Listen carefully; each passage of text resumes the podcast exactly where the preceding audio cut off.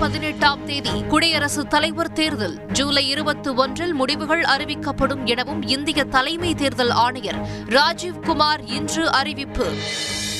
அரசு பள்ளிகளிலேயே LKG UKG வகுப்புகள் தொடர்ந்து இயங்கும். பள்ளிக் கல்வித்துறை அமைச்சர் அன்பில் மகேஷ் பொய்யாமொழி இன்று அறிவிப்பு.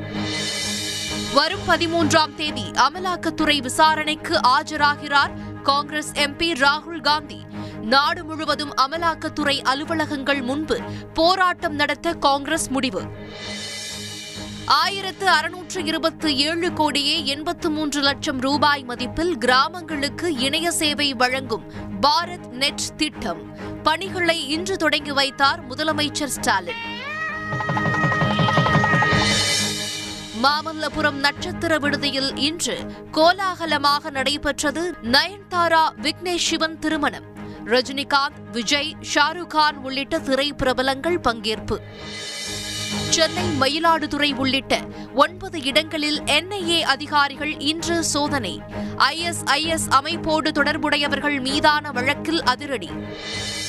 இந்தியாவை தவிர வேறெந்த நாடும் உதவவில்லை என இலங்கை பிரதமர் ரணில் விக்ரமசிங்க வேதனை. பொருளாதார நெருக்கடிக்கு மத்தியில் எம்பி பதவியை இன்று ராஜினாமா செய்தார் முன்னாள் நிதியமைச்சர் பாசில் ராஜபக்ஷ.